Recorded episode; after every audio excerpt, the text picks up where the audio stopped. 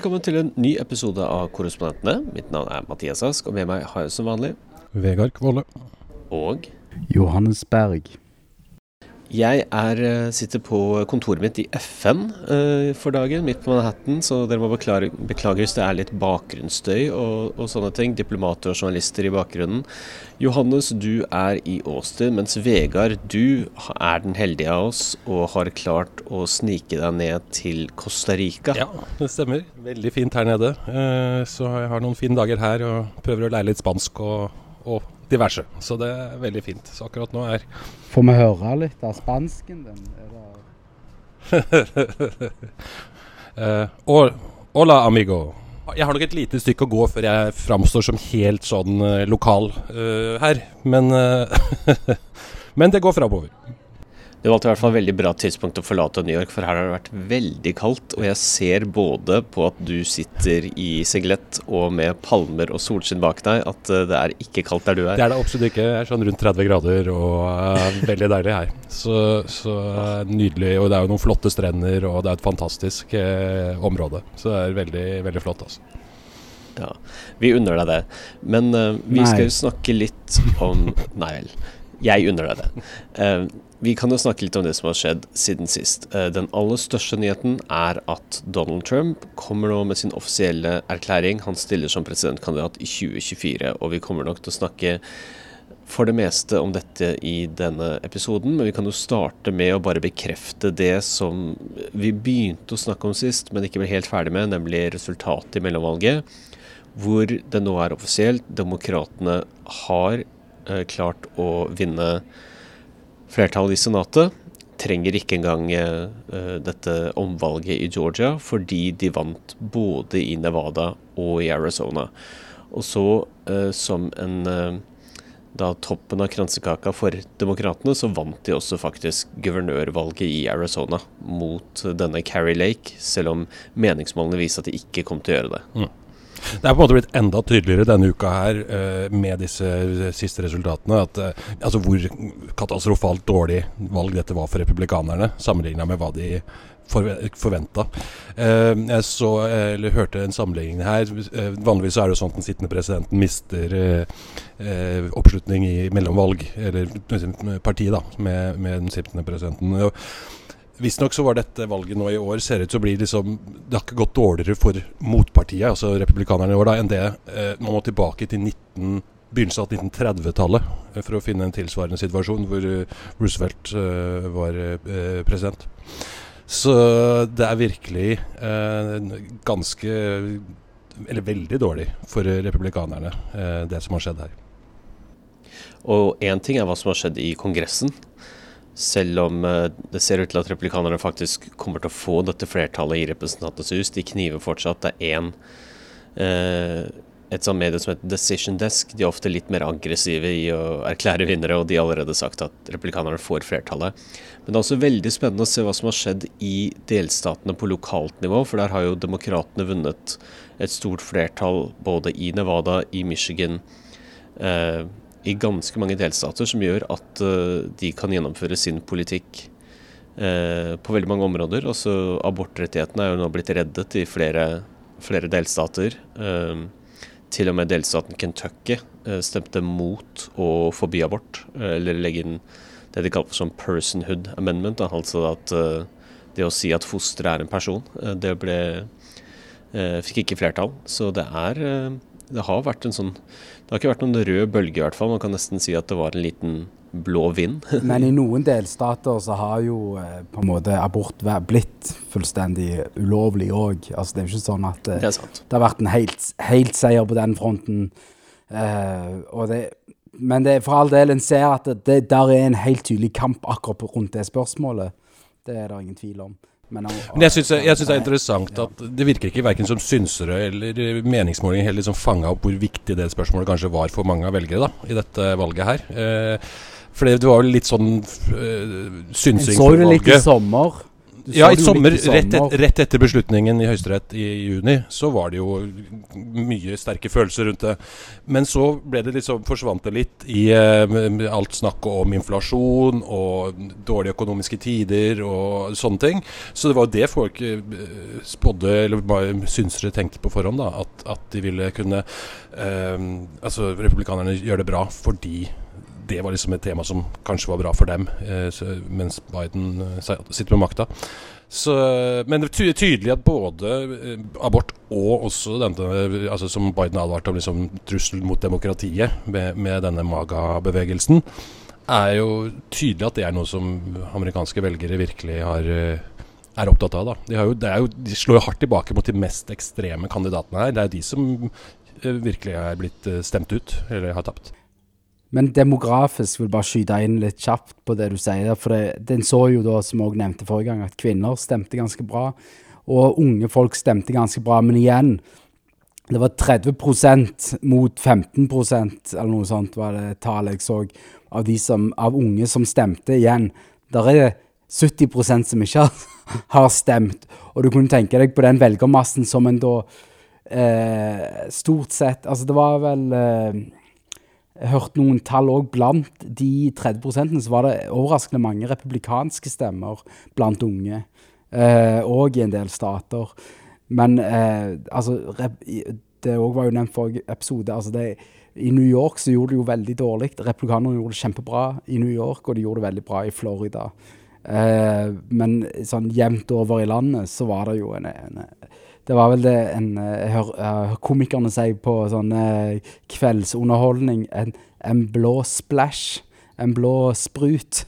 Eh, skvett, kanskje, målt mot den røde tsunamien som bl.a. blant annet Ted Cruz drev og eh, med, ja, evangeliserte om, holdt jeg på å si, og, og snakket om på talerstolen rundt omkring. Men altså, republikanske politikere må jo gå ut og snakke om rød bølge. altså De er jo på valg, de skal prøve å oppildne velgerne. Men det at så mange kommentatorer uh, og journalister snakket om det, er jo noe de må gå i seg selv og snakke om at uh, Eller i hvert fall se på hvorfor tallene og modellene viser så, så galt utfall. Ja, altså det er klart et vanskelig land å gjøre gode meningsmålinger i USA. Veldig mange ulike steder, demografisk og geografisk osv. Men eh, det er jo åpenbart igjen at det ikke Altså at det, det som alle i hermetegn alle tenkte før valget, det var, skjedde jo ikke. Det var jo en overraskelse for, for alle. Altså det var jo både Jeg tror også altså, politikere altså alle, Det var ingen som egentlig helt fanga opp dette på forhånd, tror jeg. At det skulle gå sånn som dette. Så i hvert fall Biden gikk ut, eh, hadde noen sånne runder med pressen i dagene før valget og sa hele tiden sånn der Jeg tror vi kommer til å gjøre veldig bra, jeg tror vi kommer til å beholde Senatet og kanskje huset. Alle trodde han bare tullet. Ja, ja ikke sant? Det var, alle forventa et, et, et eh, republikansk blodbad. De trodde mer at han var litt vel optimistisk, vil jeg påstå. Jeg tror ikke de går rundt og tror at han kommer til å tulle. Men eh, en som òg var veldig overbevist om at dette her kommer til å være en landslide som Altså Det som har gitt meg på en måte kanskje mest håp her, det er jo at dette er det tredje valget på rad som da igjen han vi skal snakke litt mer om nå snart, Trump har tapt på rad. Altså Han har vunnet én gang med hjelp fra Russland, og nå har han drevet og tapt tre ganger, tre valg på rad. Og det jeg lurer litt på, altså sånn Hva er det som er veien videre for han? Altså det er jo jeg, Han skal jo bli president, da. ja, ja, eller han sier han skal bli det, men eh, når, når, vi var, når, jeg, når vi var rundt på Trump-rallies nå rett før mellomvalget, så snakket de jo veldig egentlig eh, anti eh, det å hjelpe Ukraina. De sa ikke at de ikke var pro-Russland eller noe, men du merker at det, det, der er en sånn lukt der fra eh, ja, Russland i bakgrunnen. Men de var veldig sånn Hvorfor er vi i en krig og hjelper? Hvorfor driver vi og bidrar? Og Ja, sånn isolasjonistisk eh, Ja. eh, også. Ja, og, Ja. og det, det var veldig sånn i den type Og du ser jo òg nå rett etter eh, valget er avgjort, eh, hvordan Russland trekker seg tilbake. Og så kan en jo da tenke litt i større linjer. Har dette noe med det amerikanske valget å gjøre i det hele tatt? Denne her russiske invasjonen av Ukraina. Altså Det er jo ganske fascinerende, eh, de tingene som ble satt i spill det siste året. Biden gikk ganske langt i å hevde at uh, Russland ventet med å si at de trakk seg ut av Kherson uh, fordi de ikke ville gi Biden en, og demokratene en seier rett før mellomvalget. Du kaller det for Kherson, ikke Herson? Jeg vet ikke helt hvordan man uttaler det. Er det Herson? Jeg har hørt Herson. Okay. Ja, en da veldig... på det. Da er det Herson. Herson. Um, jeg kan, kan være jeg har feil, altså. Men ja. Men det har jo Altså Hvis man ser på Hvis vi går litt inn på Trump da den siste uka etter valget nå, Han har jo oppført seg Altså Han hadde jo regna med å gjøre et brakvalg, sikkert, og ble fryktelig skuffa og sint da dette skjedde. Og så har han jo oppført seg helt uh, merkelig. Uh, altså Selv til Trump å være den siste uka. Og det der uttale, den lange uttalelsen han kom med om uh, Ron DeSantis, Florida-guvernøren, og hele denne talen hans i går også, da han kunngjorde at han skulle stille som president var jo ikke en eh, Det er liksom bare liksom Det er de samme sånn klaginga og sutringa som vi har hørt nå i årevis. Og som alle, alle rundt han egentlig er fryktelig lei av, og som han bare rab, rab, rabler i vei om, da. Så tenk hvor mange kandidater han egentlig hadde tenkt å nevne i den talen i tillegg til Herschel Walker, som nevnte som bare måtte stryke, så han hadde sikkert lyst til å gå opp der og snakke om sånn Carrie Lake og Dr. Oz og ja. alt mulig, og, må, og, Blake Masters, og alle måtte sikkert bare strykes av tallene, for de tapte alle sammen. Ja. Ja, nei, det er jo, han har jo hvor, hvor, mye har han egentlig vunnet nå, altså Trump-kandidater som har vunnet nå? Det er, ikke, det er ikke en veldig imponerende liste, nei.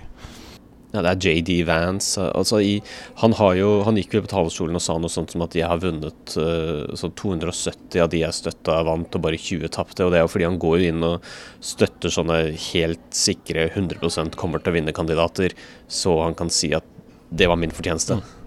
Men det begynner virkelig å bli en lang eh, rekke med, med, folk, altså republikanere nå, som tar veldig sånn åpenlys avstand fra, fra, Trump, og som sier det ganske klart. da, uh, At de, de ønsker uh, noe nytt. Og det er veldig mange som nå forsøker å få selvfølgelig da Ron DeSantis inn som en slags sånn ny lederskikkelse i partiet.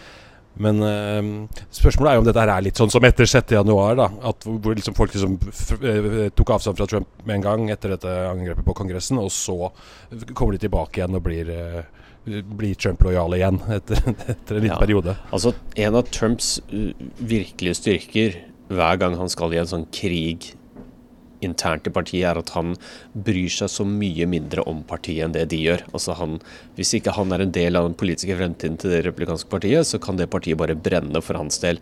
Det kan det ikke for sånn Mitch McConnell og Kevin McCarthy og alle de her, og det er derfor de alltid tar han inn i varmen igjen. Og det er derfor også han kommer til å gjøre det ganske klinkende klart etter hvert at hvis ikke er han som er presidentkandidat i 2024, så kommer han til å sabotere det partiet. Og jeg tror det er det sånn Ron DeSantis uh, tenker mye på når han skal bestemme seg for om han stiller eller ikke. at det, er, det hjelper ikke så mye at meningsmålinger viser at kanskje han har en sjanse, og at han kan få litt støtte fra deler av partiet som ikke liker Trump. Men hvis Trump sier sånn der enten så er det meg, eller så er det bare totalt kaos i 2024 det er ikke noe noen politikere har lyst til å være med på.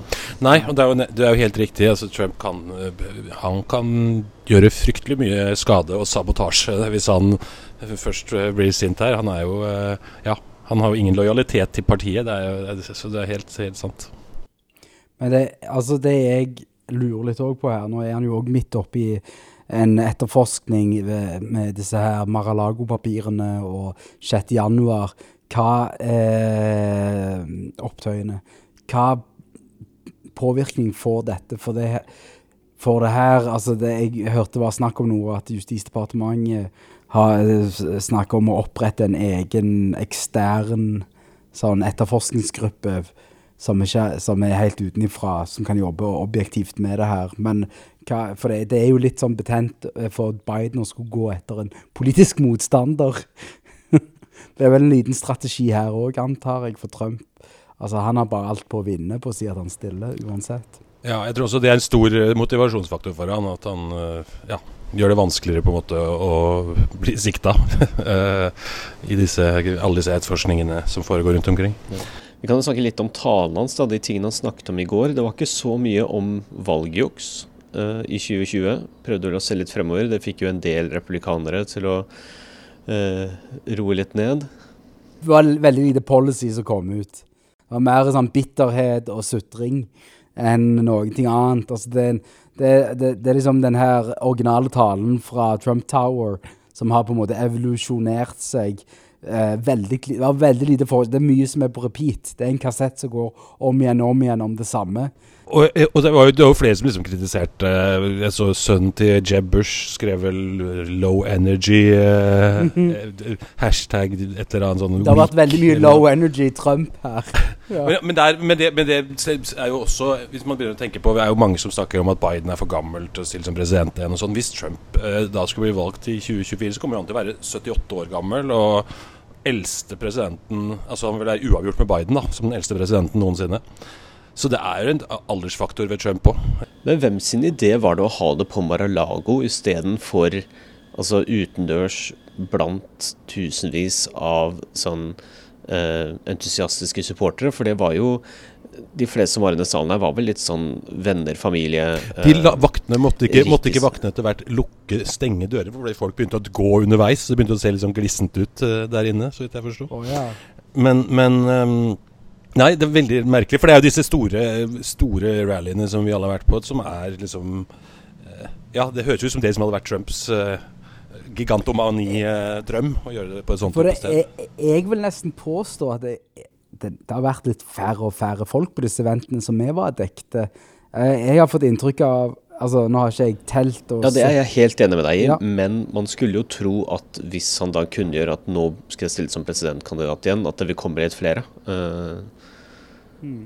altså det har jo vært Han har jo ofte drevet sånn hatt sånn Trump-rally på vegne av noen andre, ja. egentlig. Ja. Uh, men jeg tror, jeg tror, vi, jeg tror altså det virker jo nå som om denne maga Det virker jo nå som denne magabevegelsen er ganske Altså er svekka. Hvor, hvor svekka den er, vet jeg ikke, men at den er liksom svekka. Det er ikke det samme uh, Og dette valget viser jo hvordan de fleste amerikanere på en måte tar avstand fra denne ekstreme bevegelsen som det etter hvert har blitt. Da, en sånn personlighetssekt som, uh, som følger Trump uh, blindt det virker jo som om folk eh, andre har uh, Altså den, de fleste amerikanere ønsker ikke det for, for, USA. Nei. Men heldigvis for Trump så skal jo ikke de fleste amerikanere stemme det republikanske primærvalget. Altså Sånne primærvalg, særlig republikanske, er jo perfekt for han fordi eh, du åpner det for litt flere velgere enn bare sånn folkevalgte politikere eller delegater på et landsmøte. Samtidig er det ikke alle de uavhengige velgerne som ikke liker Trump. Altså, så eh, Trump har jo fortsatt veldig gode sjanser. Og det er også heller ingen altså Ron DeSantis er blitt en sånn populær politiker. Uh, han har et uh, godt navn blant replikanske velgere. Vi har jo alle snakket med replikanske velgere de siste to årene. De er veldig fan av DeSantis. Selv Trump-velgere liker DeSantis. Men han har jo ikke sånn forbindelser og kontaktnettverk i Iowa New Hampshire som Trump har allerede. Nei, absolutt ikke. Og, og også så vi, Ron DeSantis er jo eh, mer konvensjonell politiker, på en måte, men samtidig Mye av det han står for politisk, er jo akkurat like skal vi si, ekstremt eh, eller uh, ute på høyresiden da, som Trump. Altså tenker på hvordan han har disse lov, Don't Say Gay-lovene i Florida, angrepet på Disney uh, fordi de uh, var kritiske. og altså Han har jo gjort mange grep i Florida, og han, han har jo Ikke minst de Ikke glem de hvite støvlene. de, var jo, altså- de var jo snasende, de. Men, men han har Så altså, dette migrantstuntet ja. kan jo slå begge veier. Ja, ikke sant. Så. Og så vet vi aldri Du vet virkelig aldri med en politiker altså, før de, hvor gode de egentlig er før de blir testet ja, i en presidentvalgkamp. Det er noe helt annet enn guvernørvalg. Absolutt, og dette er jo sånn noen er veldig hotte et uh, minutt, og så uh, går verden videre, og så er det en annen en som uh, dukker opp. Jo, altså I Florida så er jo også Marco Rubio har jo også vært en presidentambisjoner der tidligere. og Ted Cruz, selvfølgelig. Det er, det er jo flere navn i det partiet som plutselig kan Eller som åpenbart har ambisjoner, eller har hatt ambisjoner om å bli, prøve å bli president. da men la oss snakke litt om utfordrere til Trump. da, så Nå har vi snakket veldig mye om Ron DeSantis. Han er en åpenbar en. Han er vel i tenkeboksen. De vi sitter igjen med, er vel sånn Mike Pence, som har sånn åpenbare ambisjoner. Ser ikke ut som han har lyst til å la Trump stoppe dem. Så har du Mike Pompeo litt i samme gate. Og så har du alle de som kunne vært presidentkandidater hvis ikke Trump hadde stilt. som Ted Cruz, Marco Rubio. De legger nok de planene litt på hylla nå. Og etter det så er man vel sitter igjen med sånn Liz Cheney, noen av de veldig anti-Trump-kandidatene som overhodet ikke har noen sjanse til å bli valgt. Men Liz Cheney har vel sagt at hvis hun stiller, så er det bare for å stoppe Trump på en eller annen måte, eller svekke han. Eneste som vel har sagt noe Er, ikke det, er det ikke Tom, Tom, Cotton som har sagt at han ikke vil stille i 2024? Eller noe sånt? Det er vel den eneste mulige altså senator. Uh, Josh Hawley er jo et annet navn som også er nevnt. Ted Cruz.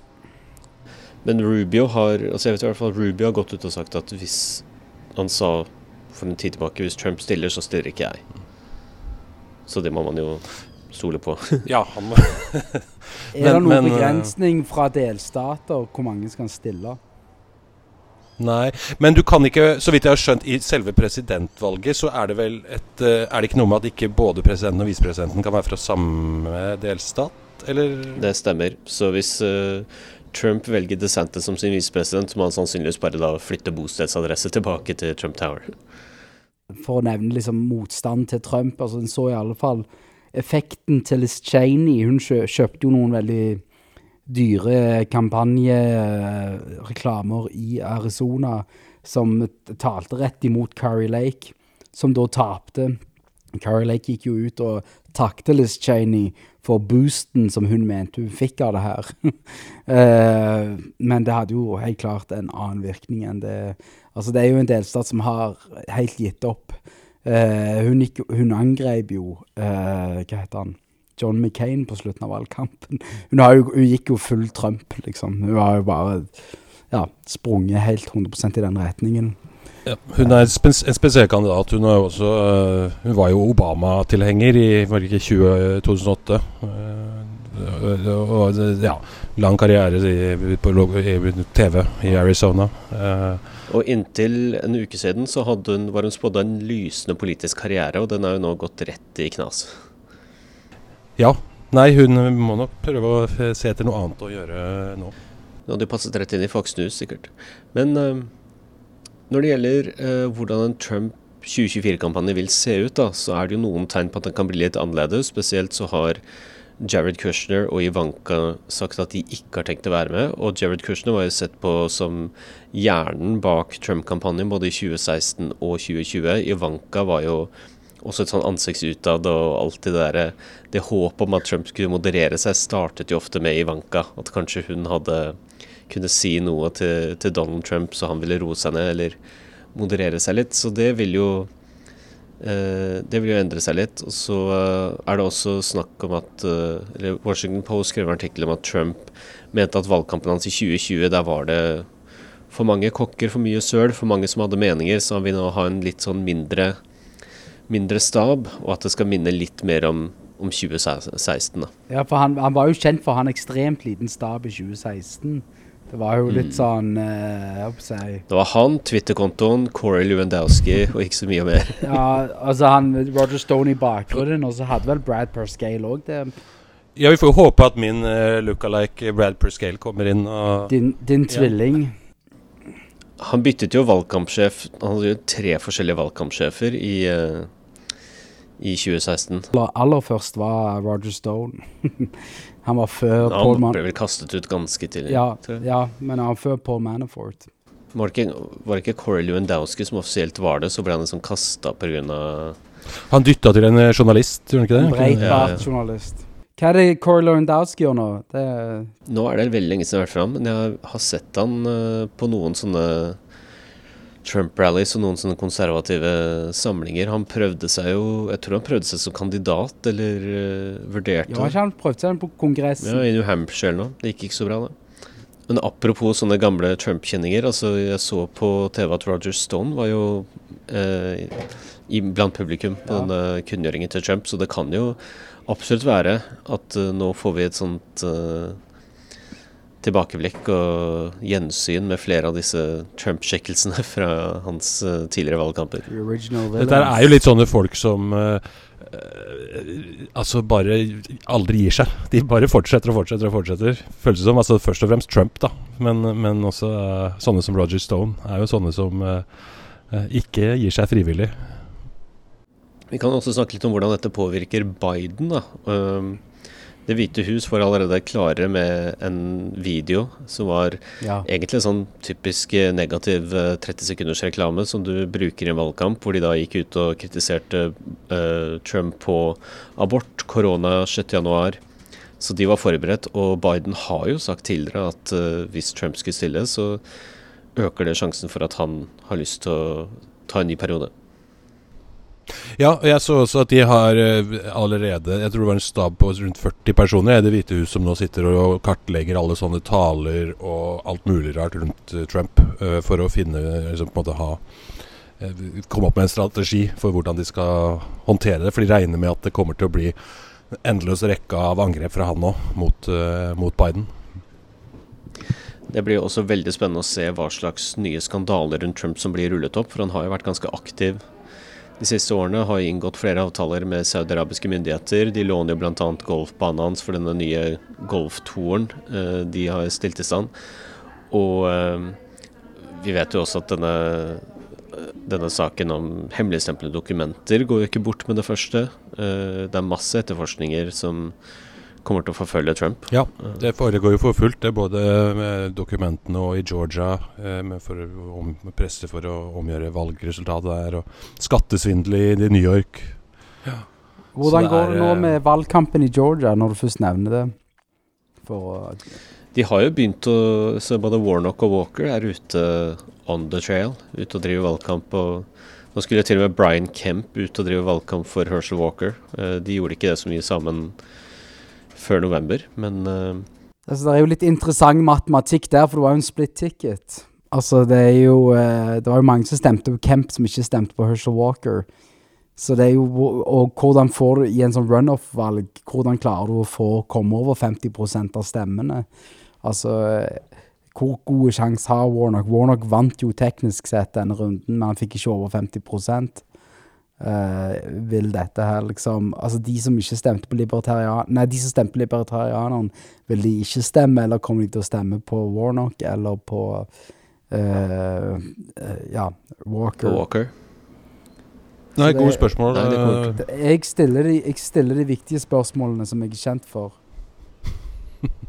Men, men altså, samtidig så ble det valget Det er det jeg prøvde å si. Og i tillegg så er jo det valget ble Ettersom da demokratene klarte å sikre seg kontrollen over Senatet uten dette, så er jo dette nærmest slags bonus, hvis de også klarer å holde på dette setet, da. De kan jo få til litt mer med å ikke måtte belage seg på cinema og Ja, cappuccino. absolutt. holdt jeg på å si. Abs Ja. ab absolutt. Så det er, det er klart at det, det er en faktor, det.